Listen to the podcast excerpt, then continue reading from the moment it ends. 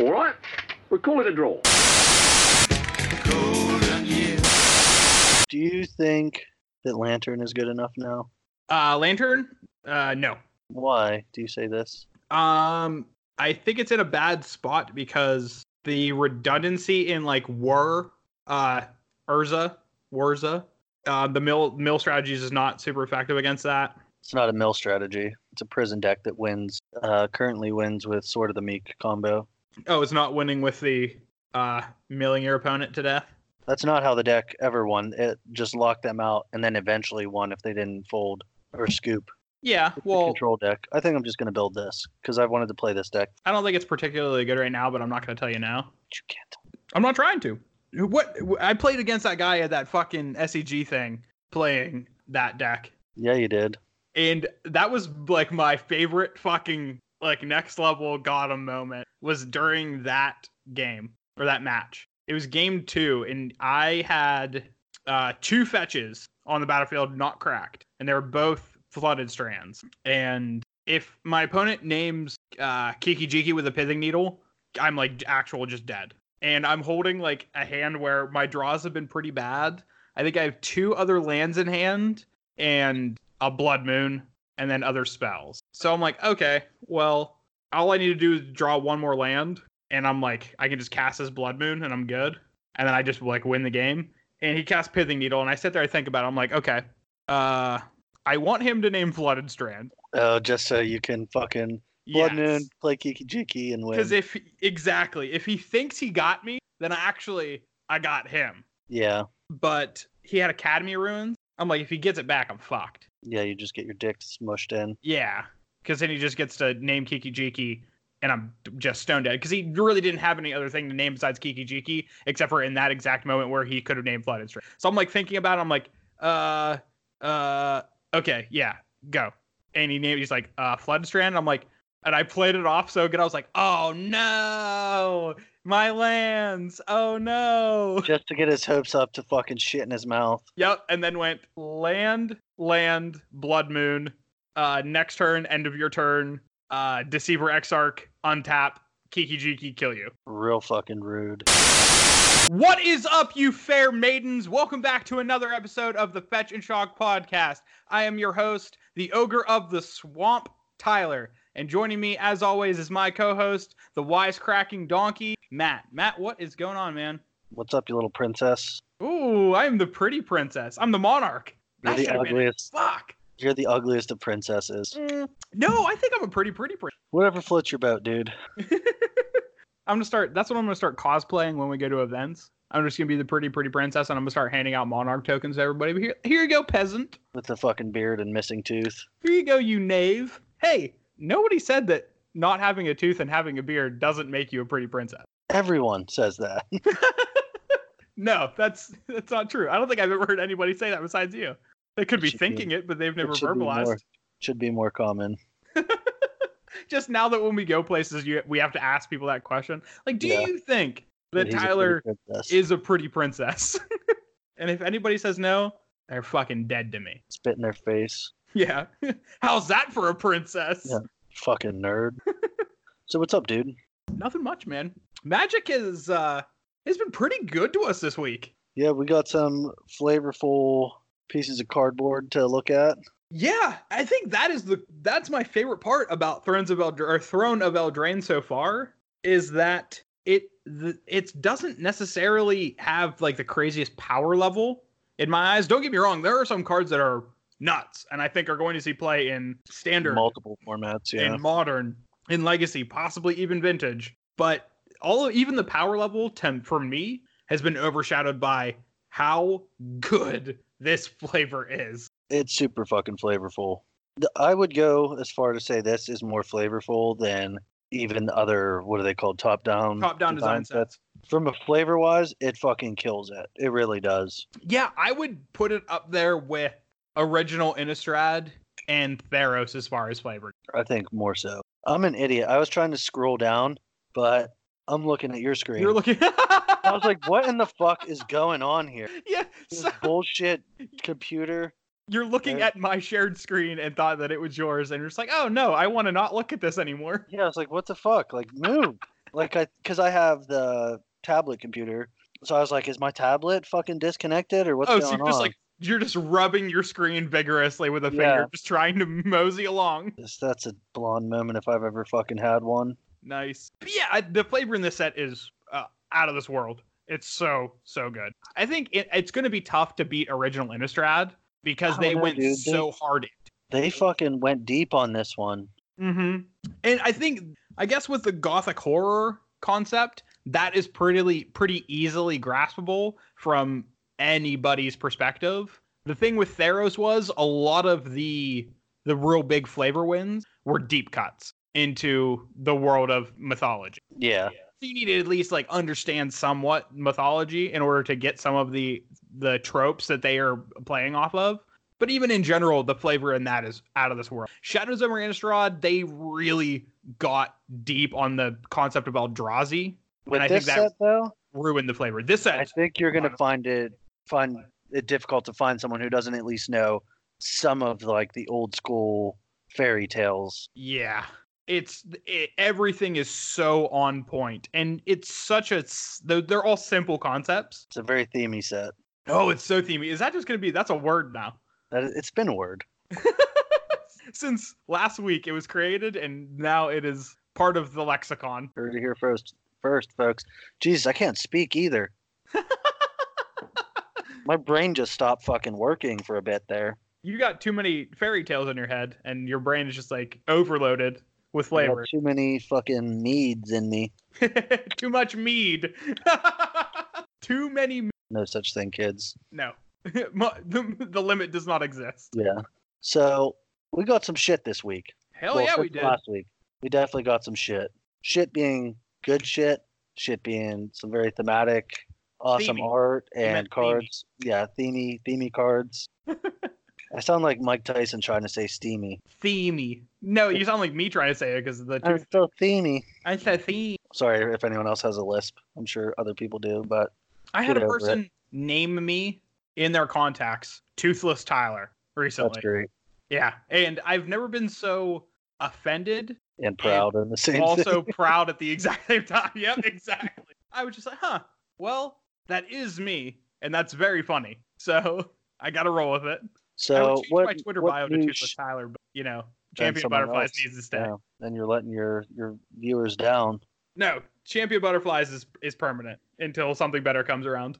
But yeah, I mean, let's start from uh, kind of where we left off when we were talking about them last week. Uh, the first card that comes to mind uh, was actually the Italian Stallions preview card, Mr. Andrea Mengucci, uh, with Mystical Dispute. So go ahead and read this. I like this card a lot. Yeah, uh, Probably going to be every in every blue deck. This one falls into the not very themey, but very, very powerful category. Yes. So Mystical Dispute is uh, two mana and a blue instant speed spell. Um, and it says this spell costs two colorless less to cast if it's targeting a blue spell. And you counter target spell unless its controller pays three. It's a mana leak for one blue that targets Yeah. a blue spell. Yeah, if it's targeting a blue spell, it's a mana leak for one blue. This is going to be awesome in blue deck sideboards to combat other blue decks. Yeah, this just this just screams winning counter wars all day. More powerful than spell pierce hits other stuff, and you can just casually cast it for three if you really need to. But hopefully, no one's doing that. Yeah, that's not out of the que- but it's not out of the question. Yeah, like having the option because it's that was the thing with things like uh because what this really reminiscent of to me was uh like red elemental blast or uh pyroblast. Yeah, which you have to target a blue spell or a blue permanent with those with those cards. This one at least gives you the flexibility that you don't have to target a blue spell but you get a huge benefit if you do. Yeah, and you don't have to splash red. If you're a blue control deck, you had to splash red for either of those spells in Legacy or Vintage before. Now you just get to continue being mono blue or uh, blue in another color and not have to worry about dipping into red, but you still get this incredibly powerful ability. It's also really very easily splashable. If you're art like splashing Yeah. blue, you could easily throw this in your sideboard as a good counterspell. especially if you're super soft to uh, uh, just another counter spell. Yeah. Like Infect could play this Yes, they could. if they really wanted to. If if I mean I don't know if they will, if they ever would, but because they have I so many cards that are already just like making their creatures hexproof or something like that. From a modern standpoint, it's probably pretty much a hard counter in most scenarios. Uh, that's what I was just thinking. It is. It just reads one blue counter target spell in a lot of scenarios. Not all scenarios, but most of the time, that's what it'll what it'll be. Yeah, and it's it's more narrow but also more flexible than spell pierce or dispel, which is kind of weird. Yeah, it's pretty open ended, which I like. Yeah. Well, another card that it falls into the not incredibly themey but incredibly powerful category is uh Once Upon a Time. How in the fuck is that not themey, dude? I guess Once, Once Upon, Upon a a Time is Time? pretty themey. You're right because you get to live in magical Christmas land where free spells are okay. So I guess Well, the first one's free. Yeah. So Once Upon a Time is one in a green uh, for an instant speed spell, and it says if this spell is the first spell you've cast this game, you may cast it without paying its mana cost. And you look at the top five cards of your library, you may reveal a creature or land card from among them and put it into your hand. Put the rest on the bottom of your library in a random order. Seems pretty fucking. Oh, good. this card is bonkers. This card's nuts. Yeah, if you get to play it for free, but then it costs two mana. Still not terrible. That's Still what I'm pretty saying. good. Two, at two mana, it's still really good. I'm this card as you are on the pl- or on the draw. They pass the turn. You play this for free on their end step. Yeah, I don't see anything wrong with that. Or even if you're on the play and you don't really have like a great turn one play, Yeah. Or you're even if you do have a good turn one play, something. you still just get to on the play run this out for free as your first spell just to see what you got in the top five. And if there's something good, great. If there's not something eh, like that you want to do on turn one, you still have that possible turn one play in your hand that you're going to pay for anyway. Might as well fire this as a free one off. Yeah. Yeah, this I card's also a little fun fact: you can still put a ley line from your hand onto the battlefield because it does read cast. yes, and the ley lines just exist when Yeah, you put them on the battlefield. It's not like a cast. casting. That's a very good point. I mean, I think this could. People were going back and forth about this. There's a chance that this makes it into modern Tron. Yeah, I could see that. Is like they cut uh not ancient stirrings, but uh Sylvan Scrying. Yeah, five cards deep is no joke because you're no just- longer really searching for. You you still want specific lands with Tron, yes, Yes, but it's not like old school Tron where you want to go get your Eye of Ugin and get that or a red source. Like you don't want to go get a Grove. I think this will still be pretty good. yeah. This is worse at finding a specific land, but better at everything else. Yeah, it also finds you a creature, which is Yeah, and the fact that it's instant speed yeah, is a is a real thing. Like you can just kind of trick it. somebody into maybe thinking that you have a dismember in Tron or like a spatial contortion or something like that, or a Warping Wail, and then or you could actually have one of those cards, and if they play around it, just be like, okay, end of turn, uh, get you with once upon. yeah. Get a new land or find a fucking Wurmcoil or something. Yeah, Once Upon a Time is a very, very powerful card. And the fact that they can work powerful cards into this set while also weaving it into the really great flavor that this set has to offer is nice. Yeah, I agree. And that's going to be a reoccurring trend, I think, with a lot of the cards that we're talking about today. Woo some of these cards are absolutely ridiculous. Yeah, some are polished turds, but some are kind of crazy. Yeah. Um, the one that I was thinking that fits into this category really well as both being thematic and powerful, uh, questing beast. This thing is a fucking house. Yeah, when I first saw this, I was like, oh, reading it and was four just like, four. And then you read it, you're like, huh. What the fuck? And then you read it again, you're like, oh shit. Yeah, and then you read it again, you're like, what the fuck? you're looking for a downside on a card that has this much this much text and just that much power. You're you're being like, okay, at some point it's just being like, oh, and if this creature dies, you lose the game, or like some really incredible downside. And the card just keeps going and going and going and giving you more and more, and not letting you down at all. The This one downside to this card is that nice little text that says legendary creature. Oh yeah, because you can't just have a million beasts. Well, because Yeah.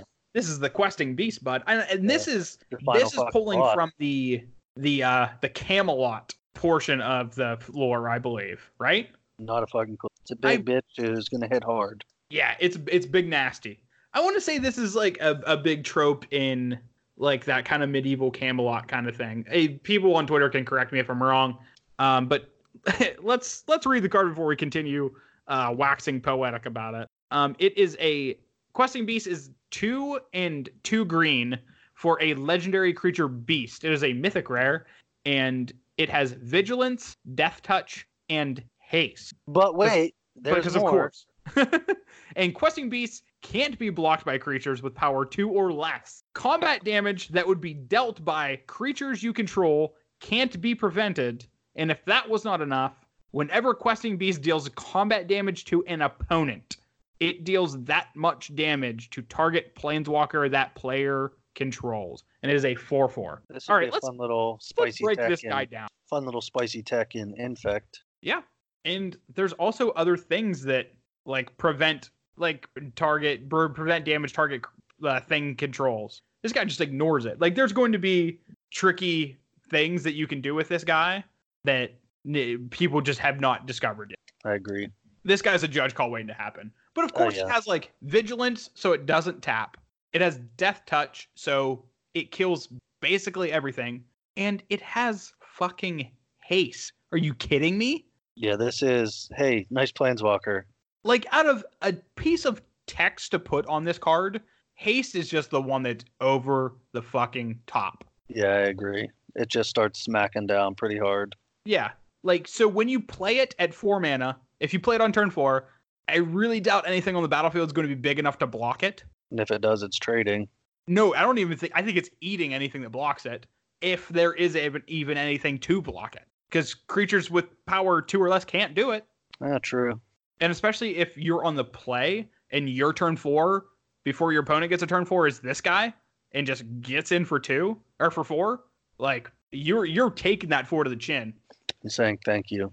And they've been printing so many three mana planeswalkers lately. Like there's two in this set. Yeah. So let's say your opponent on their turn three goes that one of the three mana planeswalkers, and then you go turn four, this guy get you. That feels really good. Yeah, this dude's just an overall house. Yeah, damage uh, not being able to be prevented is a judge call waiting to happen, and I can't wait for it. And like the last text is so cool because it's just like, oh, I don't have to decide whether I attack you or your planeswalker. I'm just gonna hit you, and then everything is gonna sort itself out. Yeah. That feels really fucking Math is for blockers. a fucking men, brother. well, speaking of three mana planeswalkers, uh, this is one that we alluded to last week, but I made Matt not talk about it. Yeah, well, let me fucking talk about it. Go fuck yourself. I'm gonna read this one. Okay, yeah, because you've is waited a week for it. yeah, this is the Royal Scions. This thing was spoiled, kind of. It was leaked It last was week. leaked, not spoiled. Let's get our So- terms correct. It is a three mana planeswalker, one blue red for five loyalty. Legendary planeswalker, Will Rowan. Shout out to what the fuck's that set? Conspiracy. No, it was uh, Battle Bond. Battle Bond, that's it. Basically, cons- so the plus one is draw a card, then discard a card. Another plus one is target creature gets plus two plus O, gains first strike and trample till the end of turn. Pretty decent, two pluses. And then the minus eight is draw four cards. When you do, the Royal Scions deals damage to any target equal to the number of cards in your hand. Pretty dope. Yeah, and can we just reiterate? Um, five starting loyalty on a three mana planeswalker. That only pluses. Yeah. What? Granted, doesn't protect itself, so keep that in mind. But it's gonna Sure. But I mean, it's gonna make something you have bigger and hit harder. isn't it just fucking having five loyalty just kind of it protecting itself? Like it comes down and it's, it's Yeah. that's that's like what? What the fuck? Like even some three mana planeswalkers with doubling season on the battlefield can't get to fucking six loyalty when they come down. You're not wrong. So this thing's pretty good. Um, it's gonna see play, obviously. Most planeswalkers always do. I think the biggest thing with this one is gonna be the looting. Yeah. Yeah. I mean, having a reusable way to just draw cards is inherently incredibly powerful. All right, Lieb. Is Burn gonna splash blue for this bitch? Oh my god. You're asking the hard hitting questions now. I love it. I could maybe not burn, but you know what I thought initially when I saw this guy or guy and girl because it's a brother and sister. I thought uh I thought of that Jeskai tempo deck in modern playing Stoneforge Mist Yeah, just a way to a good way to loot. because looting not bad in that deck. Giving Looting's your never bad. creature the ability to ta attack through a blocker, giving it first strike and trample, not bad in that deck. Because chances are you're going to have the ability to put a creature on the battlefield on turn one or turn two, whether it be like a Delver or uh, a young Pyromancer or something Yeah, the of first ilk. strike the first strike part really gets The first gets strike is where it's uh, nuts. Yeah. yeah, the trample eh, it's all right. It's not bad. It never it's not gonna hurt you to have it. Well, I think it's really nice that it has trample in this case because the, the card that you're going to have on the battlefield that is attacking is going to be just a, a little idiot. But your opponent's not going to have anything big to block, so you're at least doing that chip damage. And the deck that this guy, these these two really like to be in, is going to be that chippy, aggressive tempo deck that is just fighting for every little bit of damage because every point counts. Yeah. Yeah, th- th- this deck is counting to 20 and it wants to hit 20 exactly, no more, no less. And being able to have trample on that creature is big game. Yeah. You sold me on the trample part. Yeah, and if I mean, if you ever ultimate it, like, wh- are you what? Yeah, just draw four cards and then ping something for at least four. Yeah, first, I mean, it, good on Wizards to put make an aggressive is it colored planeswalker and make its ultimate so that if your is it deck hasn't won by that point, here we're gonna push you over the edge. We're gonna get you there. Yeah. I don't think this planeswalker is going to get ultimated very much ever, but goodness, when it does, woo, Yeah, that's Like- a big card advantage swing. four mana, guaranteed four damage to somebody's head or a creature, and you just get to refill. Yeah, just the draw four cards. It would have been fine there probably. Draw four cards, full stop. I don't Minus disagree. six, draw four cards. Yeah. Or yeah, minus six, minus seven, draw four. Oh, I guess it couldn't be minus six because that would be the turn after. Yeah, true. Jeez. And I, ev- the more I talk about this card, the more I'm in love with. it. I think this card is out of this world. Sold me on it. Good. That's what I'm here for. Well, another thing that uh, we discussed uh, when it was this, I think all of these were spoiled on the same day, uh, was we got ourselves a little bit of a tutor, little demonic Yeah. tutor action in. Uh, little In shitty standard. demonic tutor, but still a demonic tutor. yeah, sure. I mean, I'll t- we'll take what we can get in standard, I guess.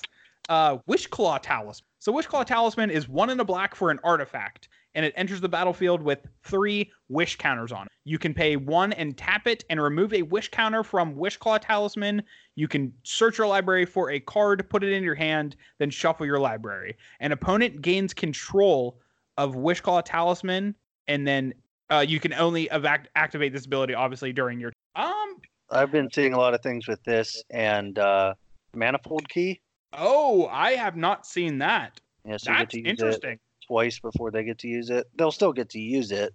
Or just like another ability, keys. like uh, like Voltaic key too.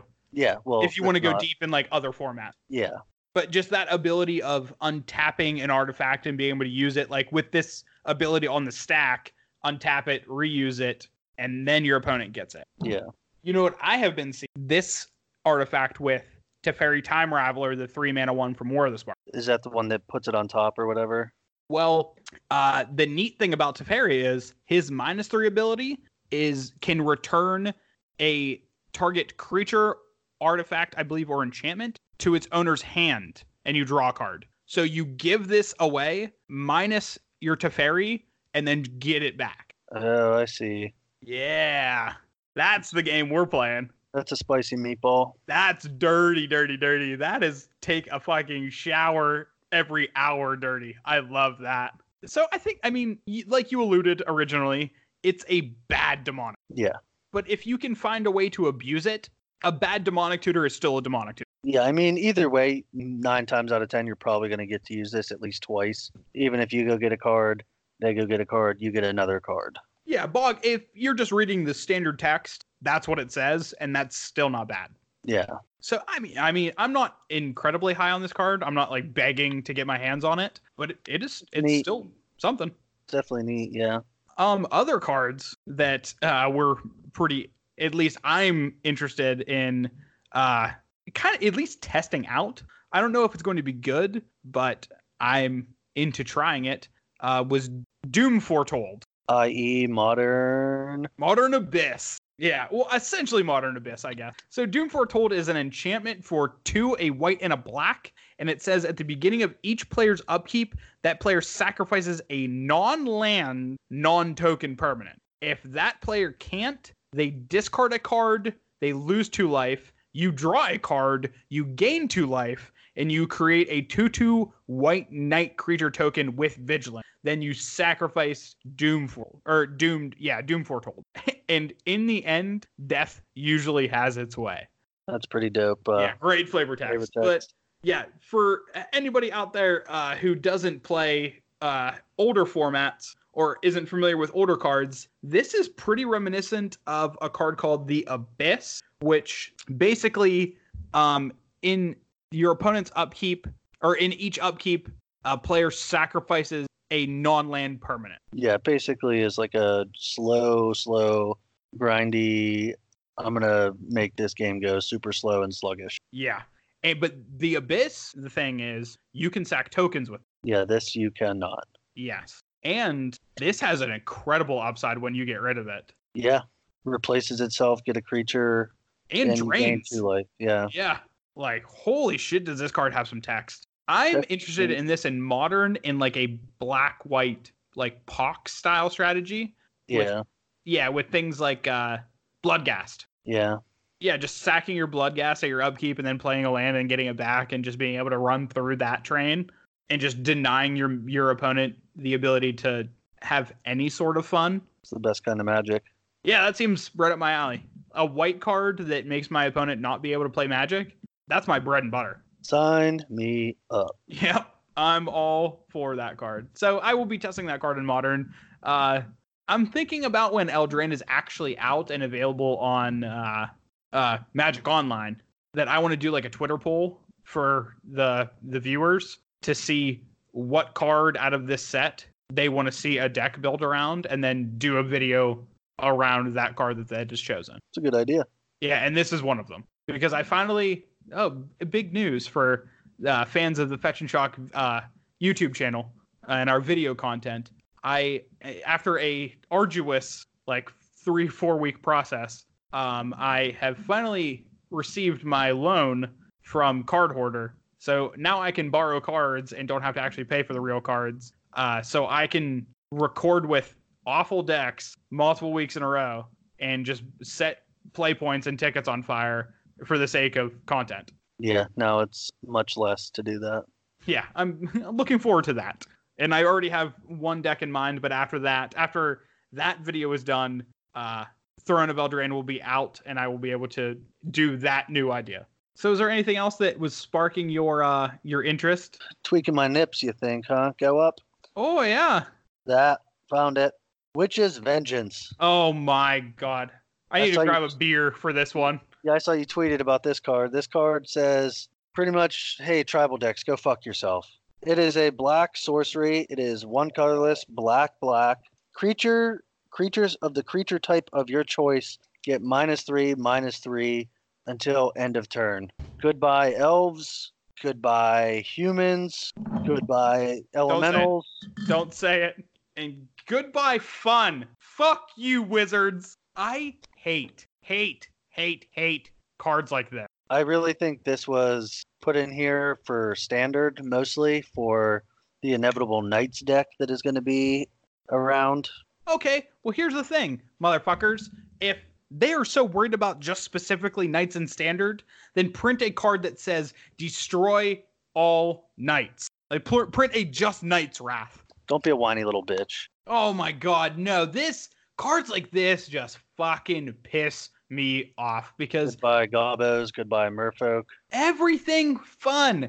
If you are a person who just likes a tribe, or if you like tribal synergies, these cards just make it so you can't play magic. Like this is in the same vein as um, Plague Engineer. In Plague Engineer, a card that everybody knows I am very, very low on. I hate that card so, so much because it just takes even just the things that a lot of casual players like to do. Because I know a infinite amount of like commander players, casual players, like tribal synergies are fun just inherently. You you find something that you really enjoy about a certain tribe and you cling to that and then you build a deck around it and then they print cards like this and they take your hopes and dreams and fucking just put them in a fucking compressor and just fucking crush them into a small tiny cube and just throw you out to the fucking pasture. It's they just it these cards suck. Fuck these cards. I like it. Don't be a bitch about it. Oh fuck you. Think about the spirits. Oh yeah, your spirit boys are gone. Your spirits are spirit spirits. I mean, I don't think that this card is modern. I don't know if this card is modern playable. Uh, because spirits isn't Yeah, that big of a deck, and Probably humans not. isn't really a deck anymore. But let's say someday that I get to live my dream and spirits is at the top of the meta. Cards like this show up and just make it so that's not a thing anymore. Oh, and that's just so fucking infuriating. Like, oh, fucking tribal stuff is so cool. So cool. And this card is so uncool. No moss. Play a different deck, boy. I refuse. The only redeeming quality about this card is the fucking Titus art because Titus Lunter is a fucking genius. And I love him. Probably my favorite digital artist in the game. And I know people are going to shit on me because Sabikaden is an only digital artist, but I will take Titus all day. On that note, go fuck yourself. Whoa! This is probably my favorite card thus far in the set. I was gonna I was gonna try to snake you on this one. I was gonna try to talk talk about this one before No. you could. You can go fuck yourself. so the next card is Emry Lurker of the Loch. go ahead. You can read it, and then I'll explain why I think it's going to be crazy good. And then I'm going to shoot it down. You can go fuck yourself. That works for me. I'm cool with that actually. Yeah, so Emry Lurker of the Loch is a legendary creature merfolk wizard for two in a blue. And it says this spell costs one less to cast for each artifact you control. And whenever Emry Lurker of the Loch enters the battlefield, put the top four cards of your library into your graveyard. And it has tap, choose target artifact card in your graveyard. You may cast that card this turn. And she is a 1 2. for one blue mana. This opens up so many combo potentials in my mind, and just some straight fucking value. Uh, this combos with any number of artifacts and uh, Jeskai Ascendancy. Yep. You bring something in when you cast it, it untaps it, you do it again, and keep going. Uh, specifically, the three are Mox Opal, Mox Amber, and uh, what's the one that draws? Uh, Mishra's Bauble. Astrolabe. Oh, Mishra's yeah. Bauble. For zero mana, yes. Yes, because you that one is probably the easiest because you can sack it and just have infinite cards stacked to draw. Yeah, but the, I think the the thing about that is that it's a slow trickle, so it, you can draw infinite cards on your opponent's upkeep. Well, you can also there's other artifacts that are one mana that you can sacrifice to draw cards, uh, like spell bombs. Yeah, so you're you're like limited to the amount of mana that you can produce that turn. Yes, however, uh, Jeskai Ascendancy generally doesn't have problems with mana due to things like mana dorks or creature lands, man lands, I guess affectionately known as, Yeah. or uh, Fate Stitchers, stuff that taps to untap stuff. So I guess for everybody out there, Jeskai Ascendancy is a card uh, that um, it's an enchantment, and for a blue, a red, and a white, uh, it just sits there, and then whenever you cast a non-creature spell, you can loot. So you draw a card and discard a card, and then uh, you can untap all the creatures you control. And they get plus one, plus one till end of turn. And they get yes, and they get a plus one plus one to the end of turn. So the idea is that uh, the non-creatures you are casting are the enchant or the artifacts that this uh, Emry lady is enabling you to cast from your graveyard. And like Matt said, you're casting the bauble for free, untapping her. I guess with the bauble, it doesn't matter that you're drawing the cards because you're just going to make her infinitely big. And you and then can just attack. constantly keep looting from playing the bauble itself. Well, honestly, it doesn't matter about uh, the bauble. Like well, no, looting, it lets it lets you cast a spell is the big thing. The So looting doesn't matter, and also- discard. from my understanding of Jeskai Ascendancy, it's you don't have to loot. correct. You don't have to. So really, honestly, you could just sack Bauble, untap this, untap Emry, uh, recast Bauble, untap Emry, recast Bauble, untap Emry, have an infinitely large Emry attack for lethal, Yeah, you generally want to get some Fate Stitchers in the top down blockers and then swing with them because when you unearth them for a blue, you can attack with them as well. Yeah, this, so this was this was already a deck with Fate Stitcher in it. Um, it but was so good that this deck was one of the decks that took crazy advantage of playing Treasure Cruise. I would go so far to say that I don't think Jeskai Ascendancy made Treasure Cruise good. I think Treasure Cruise made Treasure Cruise good. Yeah, yeah, yeah. You're not wrong, but that's what I was saying. It took crazy advantage of it because you're filling up your yard for doing what you want to do anyway, Yeah, and then you just recall. And yeah. Treasure recall. Cruise was the problem with that though. And when Treasure Cruise got banned, uh, uh Jeskai Ascendancy really just disappeared. Uh, some people tried to make it work with four colors, playing Glittering Wish and Mana Dorks. Yeah, well, some people also still try to make like the Martyr of Sands deck work. So people like what they like, Yes, sir. especially but I like modern. this card. Um, one of the big things is it dumps four cards into your graveyard, so it'll kind of give you fuel there too. I think the card we- would be almost unplayable if it didn't do that. It wouldn't be nearly as good. Most of the time, this is going to cost one blue. Yeah, but it doing its thing, uh, I guess it remains to be seen if that's going to be powerful enough to break into modern. Uh, this card is not going to see any kind of fucking standard play. Very unlikely, yeah. That's what we were talking about before, uh, welcome to the Fetch and Shock uh, Finance podcast. Um, this Before, as in prior to recording. prior to recording, yes. So you guys would have not heard this, so we're going to reiterate it now. Um, Matt is really high on this card. I like it a lot. Yeah, to the point where you are thinking about buying this card right now. Yeah, pre-ordering, and I fucking hate pre-ordering cards. Amen. Yeah, same here. There's cards that I would have, I regret not pre-ordering, but nine times out of ten, it's the right call to wait. I think it's the right call to wait for this guy.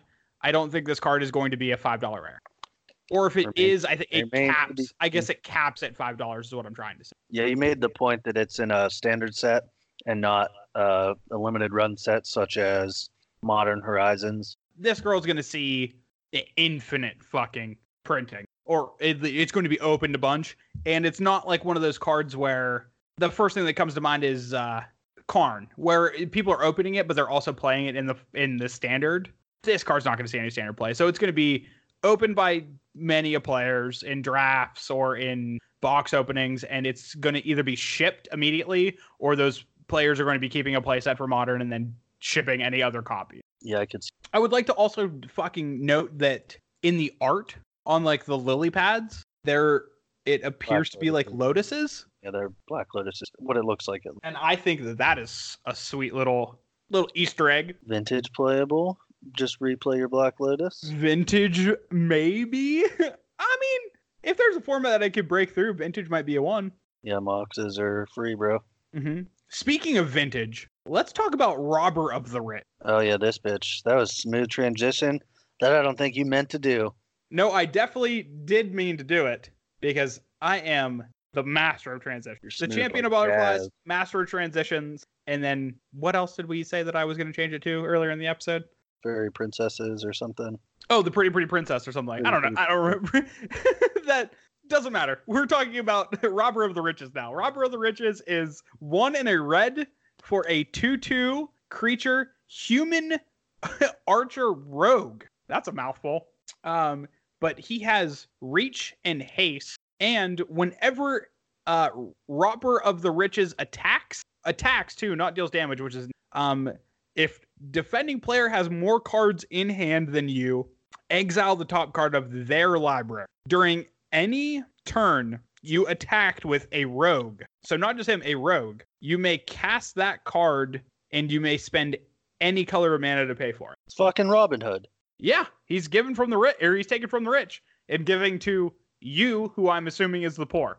Yeah, this is, this kind of reminds me of uh, Dreadhorde Arcanist. Slightly different, but similar. Less snapcastery, um, but also I think more playable. Yeah, it's just generically good in a vacuum. and I'm not going to do it now because I it's I'm I don't particularly care.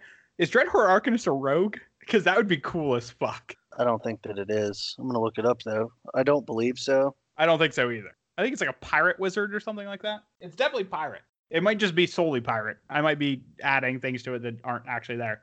Pretty sure it's not a pirate. Zombie wizard. Zombie? That bitch is a fucking zombie. It's Dreadhorde. Oh, I'm thinking of a different card. I'm thinking of the red Snapcaster Mage. Oh no. Dreadhorde Arcanist lets you cast from an instant or sorcery uh, equal to or less than Dreadhorde Arcanist's Yes. power. Yeah, I'm a super dummy. Yeah, Dreadhorde Arcanist has been well was ruining my life in Legacy for a while, but thank goodness it's fallen out of favor. I But do uh, think this thing is pretty good. yeah, Robert the Riches seems really good. Just attacking your opponent in Vintage and being able to steal a Mox because there's not an abundance of blockers in Vintage. Correct. It doesn't even have to be a Mox. It could be an Ancestral, and you're playing fucking Or mono red for some yeah, reason. or a Time Walk. yeah, and you can just cast it.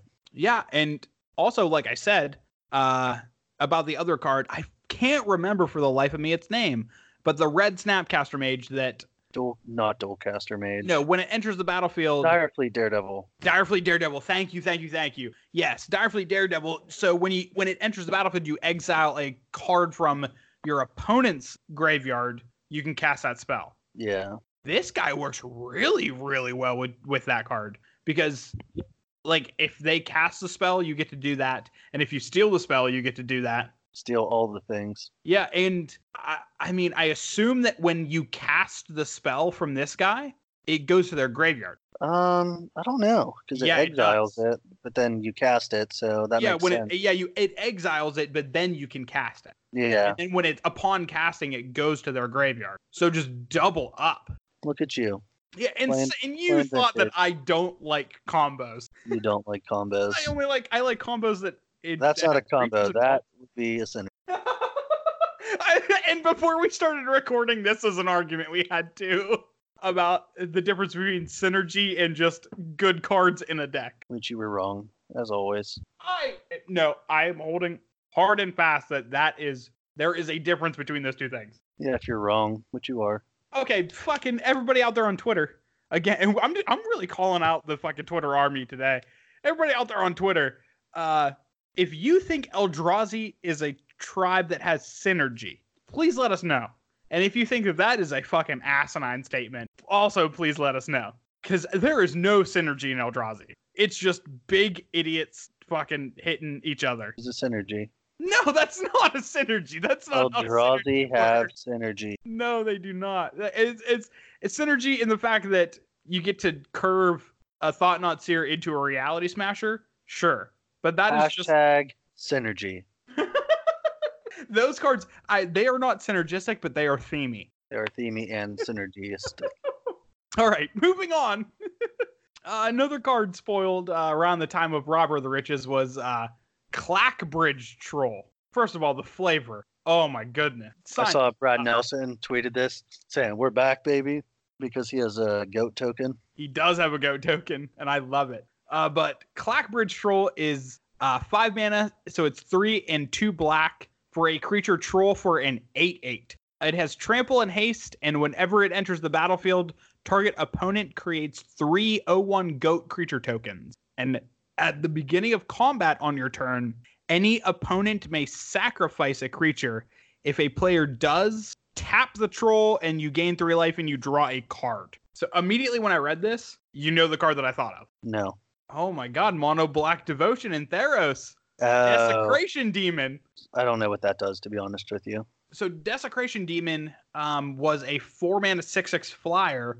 Um, and at the beginning of combat, your opponent could sacrifice a creature if they did tap it. And the cool thing about Uh, but the, the thing about that and the difference between this one and that one, or the Crackling Troll and Desecration Demon, was that it said at the beginning of combat. Desecration Demon could be tapped during your opponent's turn during combat, so you could attack through it. This guy you cannot be that. It Yeah, says guess not. specifically your turn. yeah. It's also an 8 8 for 5, just casually. And, and it has haste. Are you fucking me? Like, is it me or do a lot of fucking creatures in this that, that have been spoiled just have haste randomly, just like stapled onto it? Like a the, lot of them have haste. the questing beast was the one that I was just like, why does this have haste? Why? Just why? So it can block the fucking gingerbread man. Oh my god. We'll talk about that guy shortly. Yeah, because I love that card. Uh, but some other ones that uh, came out that we, I at least I was particularly fond of, um, namely Kenrith, the Returned King. He is so- Commander All Star. Yeah, pretty cool. oh for my Commander. goodness. I he is one of the first like four mana white or five mana white uh creatures that I was actually thinking, oh, this could be a commander I'd be interested in playing. Because honestly, I think there's a good handful of five color planeswalkers or five color creatures that are white that can be commander. Like that's now a thing that exists. Well, this is just arguably better than Tawsri, right? Well, I guess that depends on the deck. Um, it, my buddy uh, Rupert, who I talk about Magic a lot with, uh, and he he plays on more of the the casual side of things. He saw this and was immediately like, "Oh, I need to make a Super Friends deck around this guy, or not a Super Friends, a uh, group hug deck around this guy." Yeah, you can put counters on targets. Targets. Yeah, all target, of target, all target. of the abilities are target, except for the red one where it says all creatures. So I guess we'll read them. Uh, Kenrith, the Return King, is five mana. Uh, he's a five-five. He's four and a white. He's a legendary creature, human noble. Gotta love that. And he has four abilities. For one red, all abilities. creatures. What's that? He has Oh, he has five abilities. abilities. You're right. Uh, but for one red, all creatures gain trample and haste until the end of turn. For one and a green, put a plus one plus one counter on target creature. For two and a white, you gain five life, or target player gains five life. For three and a blue, target player draws a card. And for four and a black, target or put target creature card from a graveyard onto the battlefield under its owner's control. The So you owner's just get to- control is you get to really play cool. Yeah, which is really cool in Commander. this is fucking politics 101. Hell yeah. Yeah, you want to make friends with the guy playing Kenrith. Whoever is at the table playing Kenrith, you want to make sure that that guy has a full beer. that guy, if you when it's not your turn or their turn, you want to be giving them a massage. You give some foot rubs. Yeah, suck a toe or something. Like you want to make sure that the person playing Kenrith is well taken care of because they can do you some favors. Yeah, this is super politics. Yeah. My thought with this was I want to make like a Knights of the Round Table That theme would be deck, cool. and this would be just like five color knights, but this be the commander. It sounds terrible. Oh yeah, but that's the point of commander. You just want to make a bad deck that is cool. You want to make it themey. Themey commander decks are the way to go. Amen. The next card though is not for the casual crowd. There's a new ogre for for Corey. no, that okay. So when we have him back on the podcast, I'm gonna re-ask him, but I'm only gonna do new ogres that he has not That he hasn't said. Yeah. oh, he would be so fucked. Uh, no, we're not talking about the Skull Knocker Ogre, which is the card that Matt is referring to. Uh, we're referring to uh, good old Prince Charming, my invitational card. It's actually Charming Prince, you fuck. Oh, he's Prince Charming. This card is super dope. Oh my god. Like I said, my invitational card. If I won an invitational and they said, "Hey Tyler, uh, make a card," I would say, "Hey, can you put all these things in one thing?" And they'd be like, mm, "You know what? We can." And I'd be like, "Okay, could you make it like four mana and be like a one-one?" It'd be like, "No. How about we make it two mana and make it a two-two?" I'd be like, "Oh, okay, For Okay. a human. Human okay, that seems okay." Yeah. So Charming Prince is one in a white for a two-two creature, human noble. And it says whenever Charming Prince enters the battlefield, you choose one. Either scry two, gain three life, or exile another target creature you own, return it to the battlefield under your control at the beginning of the next end. Whoa. Yeah. Oh, wow. Wow, wow, wow. On a two drop, nonetheless. Yeah, on a two drop. Scry is massive for white. Like, what the fuck? That's not a white color or white ability. It is now. Yeah, I'm I'm a okay with Scry too. This guy is just so like the modal abilities are actually modal. It Yeah. really matters. Very different things. Yeah, are you are you playing against Burn? Oh, cool, gain three life. Do you need an actual good card off the top of your library instead of just drawing lands? How about you Scry two? But then also shenanigans. Like if for anybody out there who's ever played with Flicker Wisp, you know what I'm talking about. Being able to blink your creatures until end step is such a powerful mechanic, especially when you pair it with Aether Vial. Like, oh my goodness. This is a card that just says your creature or creature you own. So it's not quite Flicker Wisp. And that does make it worse. And but they it couldn't is- just make it Flicker Wisp on No. top of those other two abilities. it is only creature too, which the power of Flicker Wisp is being like, it, oh, if you just have three mana, two mana Flicker Wisp is, is good enough because you get to just tap three, blink a land. and you get your land back at your. Yeah. But the fact that it waits to the end set means if you if you have like two of these guys, you get to like phase out one of your creatures for a turn to save it from a wrath, or do some weird shenanigans with like let's say you have something that uh exiles a, a permanent when it enters the battlefield, like like- a uh not containment priest, uh banisher priest. And you want to change targets, you get to blink out the banisher priest. They get their one thing back, and you can exile their other thing at their end step, and you get to kind of shift things around. This card has some crazy utility. I love it. Well, if they didn't do till end of turn or till the end step, that panharmonicon creature, Oh, you could just literally go infinite, gain infinite life, do some crazy shenanigans with Yeah, that. I guess I didn't really think about that. That would have been a thing that would have really ruined standard. It would just been another combo deck that people can play. But I'm really high on this card. I will be testing it in Legacy for sure.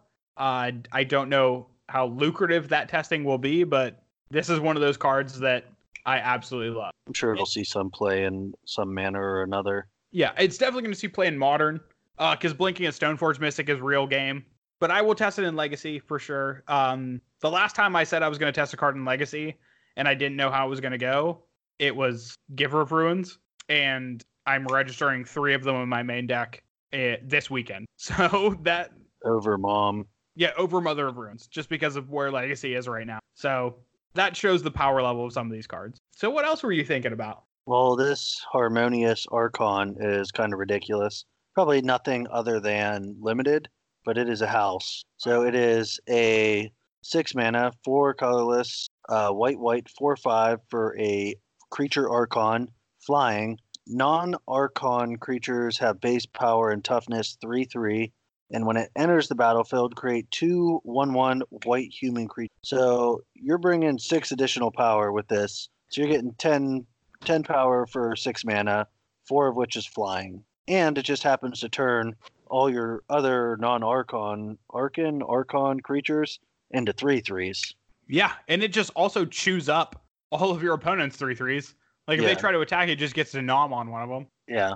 This will be big in like tokeny. It might be see some play in like standard tokeny strategies. See, it's cards like this when they print them, and They I look guess innocuous. this speaks to Wizards being able to print cool cards. Uh, coming from a person who adamantly dislikes uh, standard, this card comes out, and I'm just like, oh, this makes me want to play standard because it's not going to see play in modern, it's not going to see play in legacy, but I do want to play with a card like that. This card is right up my fuck. How does this and humility work together?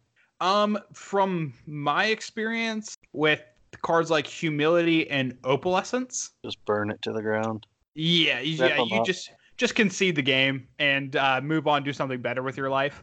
Uh, but if you are a real fucking nerd like myself, um, it has to do with the order in which they were cast. So if you have humility on the battlefield, which makes all creatures lose all abilities, and oh wait, no, because humility makes them lose abilities. So It would you play this guy, this guy would lose abilities, everything would be a one. There you go. Figured it out. Hey, we got there. Yeah, fucking humility is a mess of a. If you ever want to make people hate you, register humility in your 70, your 60 card deck or your 100 card deck, or just show humility to your friends and being like, hey, I like this card. Uh, that will make people not like you. You might get judo chopped in the throat. Yeah, if you're a fan of getting punched in the face, uh, play humility. That was my introduction to Eternal Weekend last year. My round one opponent was Standstill Humility. Nice. Yeah. I was like, oh, I am so excited. This is my favorite weekend of the year. I get to play a bunch of Legacy against a bunch of people. And I sit down, I'm having a lovely conversation with my opponent. He'd played Vintage Champs the day before. He did really well. Um, we were having a really good game. Like, we were having a good back and forth. Uh, and he cast Humility. And I'm like, dude, what the fuck? Fucking And he's like, yeah, I'm sorry. And I just like tried to continue playing my game, playing one ones. And I was like, I cast a flicker wisp, and I was like, here's another one one. And he looked at me, he's like, yep. And he's and he, like, the only words that he had for me was, um, well, sure.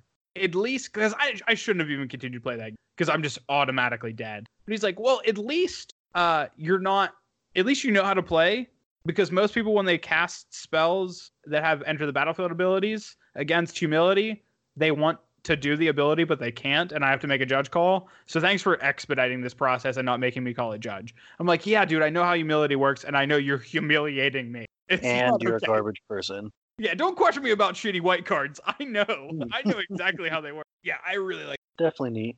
I lied about my other favorite card. This is my favorite card. Ginger Brute. you can't catch him. He's the ginger brute man. It is a one mana, colorless, one one artifact creature, food golem with haste, and you may pay one colorless. Ginger Brute can't be blocked this turn except by creatures with haste, and then it has the food ability of pay two colorless, tap it, sack it, you gain three life. I don't ever fucking want to see another food golem in the game ever again because this guy is so perfect. I want him to be the only thing. Oh yeah, hundred percent perfect. He's a golem. That's He's the, amazing. gin- he's the Ginger Brute man. You can't catch him unless you have haste. That's amazing. Yeah, it's great. Like as far as flavor goes, this is the by far, in my opinion, the most flavorful card in this. Yes, for sure. Can't catch him unless you have haste. Like there are some second places, but I don't think the second places are particularly close to this guy. Like you can't catch him. He's got Yeah. haste. And you can't catch him unless you have haste, because he's the ginger brute, man. Fuck me up. Fucking great. he's so good. Uh, notable reprint of Opt. One blue mana instant, scry one, draw card. But also, can we just go back to the ginger brute man? His Yeah. flavor text is the unlabeled vial was not vanilla extract after all. it was fucking ginger brute serum. You turned your guy into a guy. He uh he took a little jog. Ginger Brute. I love him so much. Like I want a foil. I hate foils. And I want a foil version of that card, and I want to fucking staple it to my forehead and walk around. Just walk around with him. You couldn't catch him, dude. Yeah, because he's the ginger brute man. I get it. Is that joke gotten old yet? No, it never will. You're right. We're gonna be making that joke fucking two years down the road, where we're talking about return to return to return to return to Ravnica, Yeah. and we're gonna be like, yeah, but can it catch the ginger brute man? No. no. It'd be some random fucking insane card that's better than any card that's ever been printed, but it won't have haste, so it can't catch the ginger brute man. Oh, I love it so much. Oh, some other flavor gems. Uh, the seven dwarves. Why don't you go ahead and rattle that guy off? Seven dwarves. Two man, one color, and a red dwarf. Seven dwarves. It's plus one, plus one. Each other creature names seven dwarves. You and then there's a weird little caveat. A deck can have up to seven cards. Seven. Dwarves. Oh, So, I uh, love it. The fucking flavor, dude. The flavor, flav. Oh boy. We were talking about this severing this card. With each of the fucking dwarves in the art being like one in the forefront and then the other ones in the background. Yes, like the same picture, just rotate. Oh god, that would be insane. Oh, I'm so on board with that. I wish that was a thing. To my knowledge, that's not. But that would be so cool. Well, from Wizards tries to stay away from that now. Yeah, they do cardboards and stuff like that and frames, but for the most part, the issue uh, you run into in different arts. One art is way more highly sought after. Yeah, like the Winter Factory. The biggest one, yeah, the biggest factory, Yep. Which is over double of all the others. Oh, significantly more. But, But I mean, that's a cool card. It's common. it's common, the so they, that could be really cool in draft. Going on the dwarves. Have two Yeah. mana sevens or nine I nines. love it. And yeah, just like the flavor by Eight itself is so exciting and stuff like that just gets me so stoked. Yeah, yeah, they've done stuff like uh, Relentless Rats and Rat Colony. Yeah. And then in Practitioners, uh, Shadowborn Apostles. But this one, you can only have seven. So, is there anything else in this set that got spoiled? Um, there were a couple different things. Um, we don't have to go incredibly in depth with them. Uh, but the Gadwick, the Wizen, uh, it's X and three blue for a three three human wizard. Um, and whenever he enters the battlefield, you draw X cards for whatever you paid for X. And then whenever you cast a blue spell, untap target non-land permanent and opponent controls, or tap a non-tap or Yeah, un- tap. untap. Yeah. Uh, that card just seems sweet in Commander, and I really like that because my Kruphix my pet Commander deck just goes off of X spells. This just slots right in. This is also by itself. Yeah, You I play agree. it for three, it dies. You play it for three again. No, I guess that wouldn't work. For, No, never mind. but still, I think it's a cool Commander if it's just like big mana blue. just draw infinite cards. I think that card is really, really cool. Really cool design. Um, no, I would agree. I like seeing things like uh, Bog Naughty. Also, incredible name. Oh, Oh, naughty. oh, they naughty. naughty. Oh, she He naughty. Uh, but it is a uh, a five mana for three and a black for a three three uh, creature fairy with flying, and for two and a black you can sacrifice a food token, and target creature gets minus three minus three until end of turn. I just really like the fact that they are utilizing these food tokens for more than just uh, them being shitty versions of clues. Yeah, which I thought I was hoping they would. I'm thrilled about. Uh, the Yep. other one I saw thing. Scroll down. Oh, the one that eats uh, clues or eats. I, I love how calling them clues. But yeah, you sacrifice and return it from your graveyard to play. Yeah, you sacrifice. Uh, we're talking about feasting troll king. Um, and you can sacrifice three food tokens and return feasting troll king from your graveyard to the battlefield. Uh, you can obviously only do that during your turn, and it is a seven six for two and four green. Yeah, so kind of maybe reanimate style. deck. Yeah, and just being able to use food for more than that useless gaining life ability is really cool. I agree. I guess the last card I wanted to talk about was uh, the one uh, Javier Dominguez spoiled, um, and it is Fervent Champion. It is one red for a one-one. It has first strike and haste. Again, another card that can block block our gingerbread brute. Son of a bitch is getting haste. I hate it. I hate it so much. But whenever uh, Fervent Champion attacks, another target attacking knight you control gets a plus one, plus O until the end of turn, and then equip abilities you or that target uh, the Fervent Champion costs three less to activate. So you can pretty much equip most things for free to this guy. Um, but the flavor text on this is 2018 World Champion Javier Dominguez. And in the art, um, he is depicted on it riding a horse and holding a big old flaming sword. So this is like kind of a I don't know if he had a part in developing this card uh, or what, but this is harkening back to the uh, the invitational cards from uh, prior years. Yeah, Bob, meddling, Snapcaster. snappy. Yeah, the laundry Grim list goes on. Lavamancer, Sylvan yeah. Safekeeper. There's a million cards. Yeah. Avalanche Rider. I did not know Avalanche Rider. was- Yep. Solemn Simulacrum's also one. No shit. Yep. There, yeah. The, uh, there's a million great ones. Oh, uh, Void Mage Prodigy is Kai Budde's. Did not know that. Look at, I am just an encyclopedia of. I was thinking of the good ones like Bob, Snapcatch, Grim Lava Man, Meddling, Ma- Oh, Meddling Mage, Dark Confidant, But- Meddling Mage, Dark Confidant, no, Grim Lavamancer. I, Avalanche Rider. It blows Did a I blank. say It has haste. Oh yeah, Bob. Oh, Yeah, he's pretty good. Confidant. But yeah, I don't. I, I would like to know more about this card. This card is sweet. pretty dope. Like in modern, Um, Stoneforge Mystic being unbanned. How do you feel about just attaching a sword for free? Batterskull. Yeah. Well, it's not free. but- Batterskull for two, which you'll have two mana because you already cast, you activated your Stoneforge Mystic. You got it. Forever. Yeah, it would definitely. This guy just willed some fucking smack him. Yeah, I love it. And if if this is a indeed a return to form to the invitational cards that they're just giving it to the world champion of that year, I am so so on board. Yeah, that's pretty. I like how the flavor text actually says it. Yeah, shouts out to him. Which that was never a thing. It was always just their likeness was on the Some card. sort of rem. Yeah. Yeah, they just painted their face cool. onto the art and that was it. And if you knew, you knew, and if you don't, you don't. Yeah. Go fuck yourself if you don't. Yeah. Which half the I would say, yeah, most of the invitational cards just have reprints without the art on them anymore. Yeah.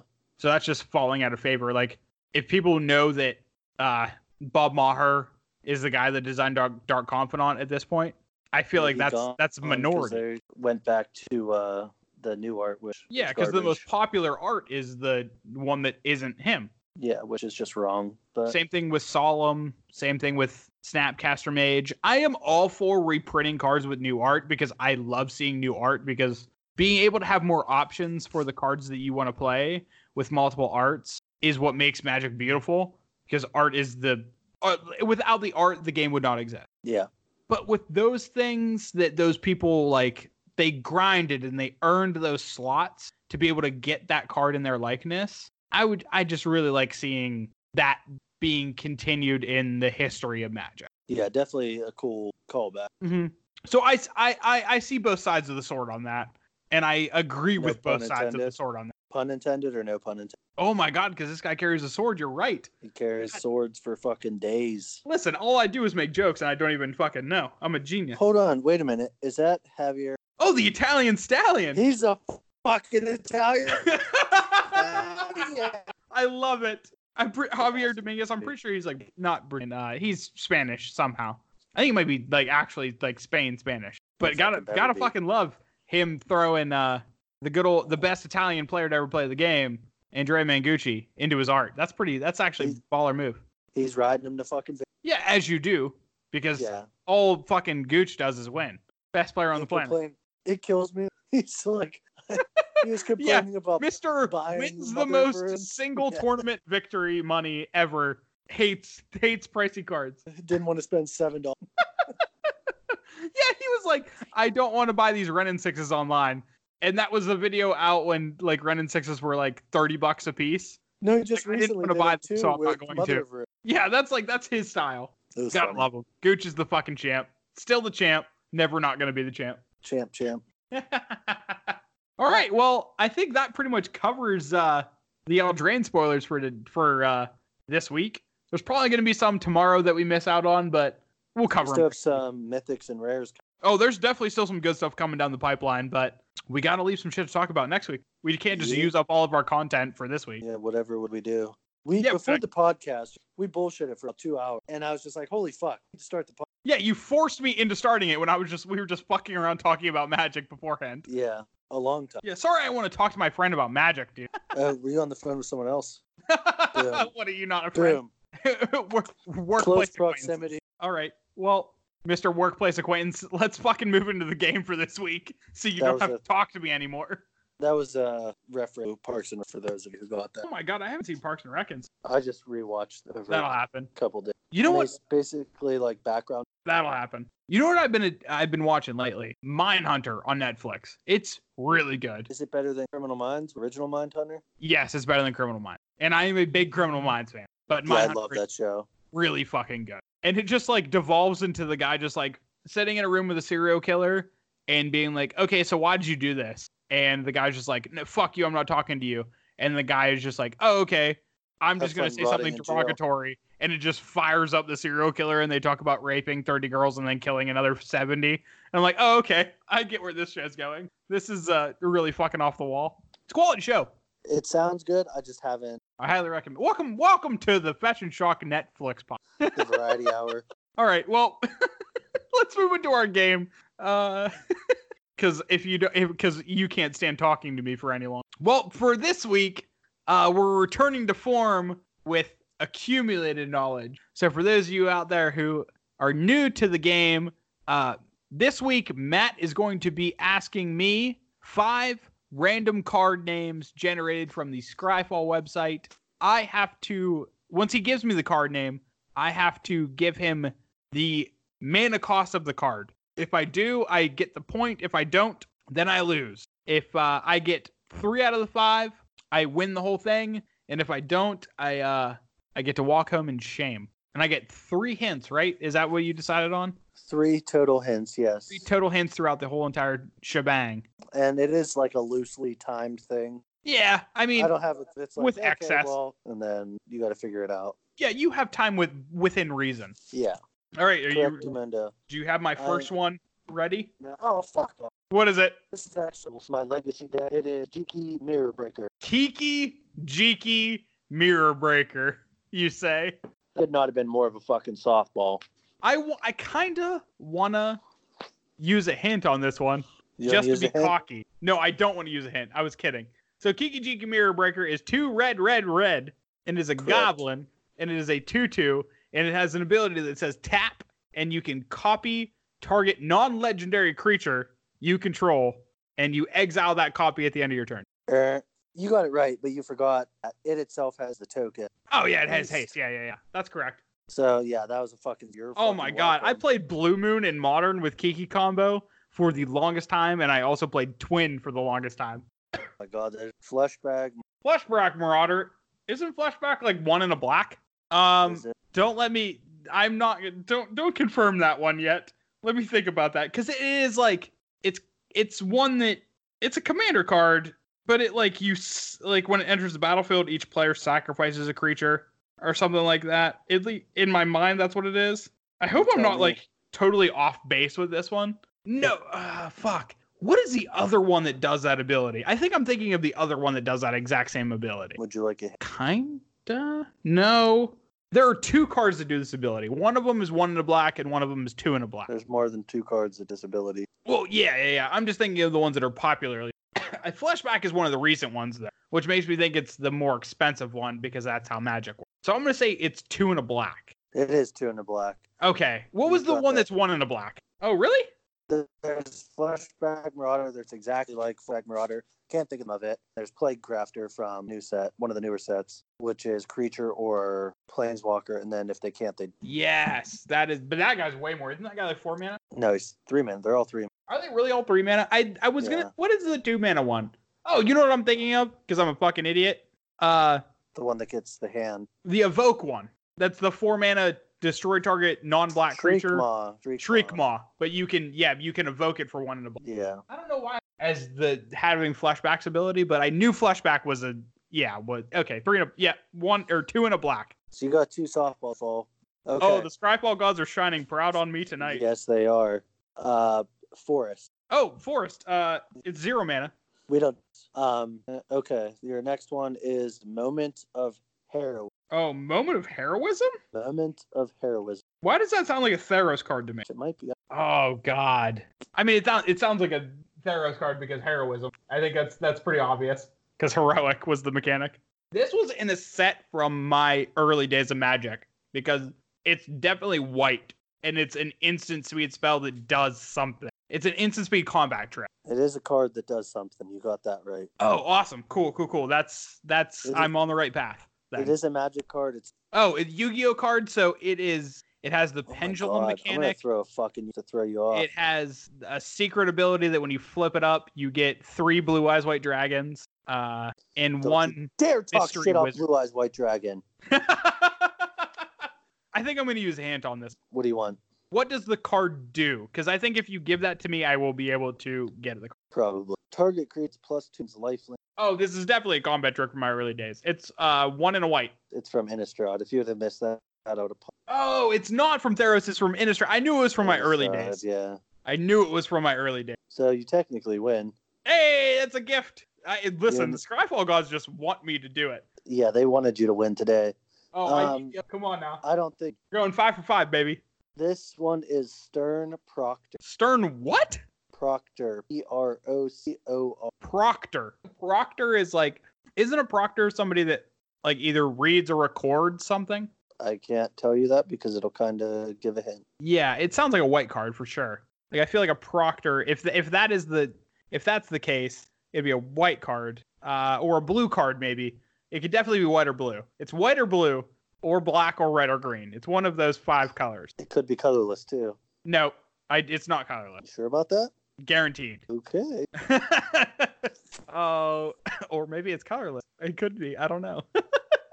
no, this one I definitely don't know. This was not a slow pitch like the first three. No, I didn't even. I wouldn't have got this. Fuck. Uh, You Stern Proctor You is could have given me all the fucking text and everything. well. It's uh, I'm gonna say it is uh, uh one in a one white mana. One white mana Yes. who would be incorrect. Fuck. It is from Saga. A one new wizard and it comes into play. Retarget artifact or enchantment. Oh, I told you it wasn't an artifact. A proctor is like a. T- Sure, that makes sense. the art is fucking. It's at uh, the academy. The Tolarian Academy. Ah, fuck that guy. Hate that card. All right, bring on the next one, I guess. It's loading. Jesus Christ. Here's another fucking. You gotta be fucking soul hurt. Is you're not serious? hundred percent. It's you're it's really soul herder. I will screenshot and text it. Oh my god! So soul herder, for those of you uh, who are not familiar, is a card that I I don't know if we actually talked about it. No, this might have been a private conversation Hold between on. us. Give So me the all of you, so I can. All of you don't know this because this is a private conversation between me and Matt. Hey, fuckface. in- what? Give me the mana cost so I can text it to prove Oh. it. It's uh one a white and a blue. 100% correct. I can't make this shit up. Yeah, one a white and a blue for a I believe it's a it's it's definitely a one one. I think it's a spirit. And then oh, I just got the text message. It is a spirit. Yeah, one Yeah. white, one a white and a blue for a one one spirit. And then um, whenever a creature is exiled from the battlefield, put a plus one plus one counter on Soul Herder.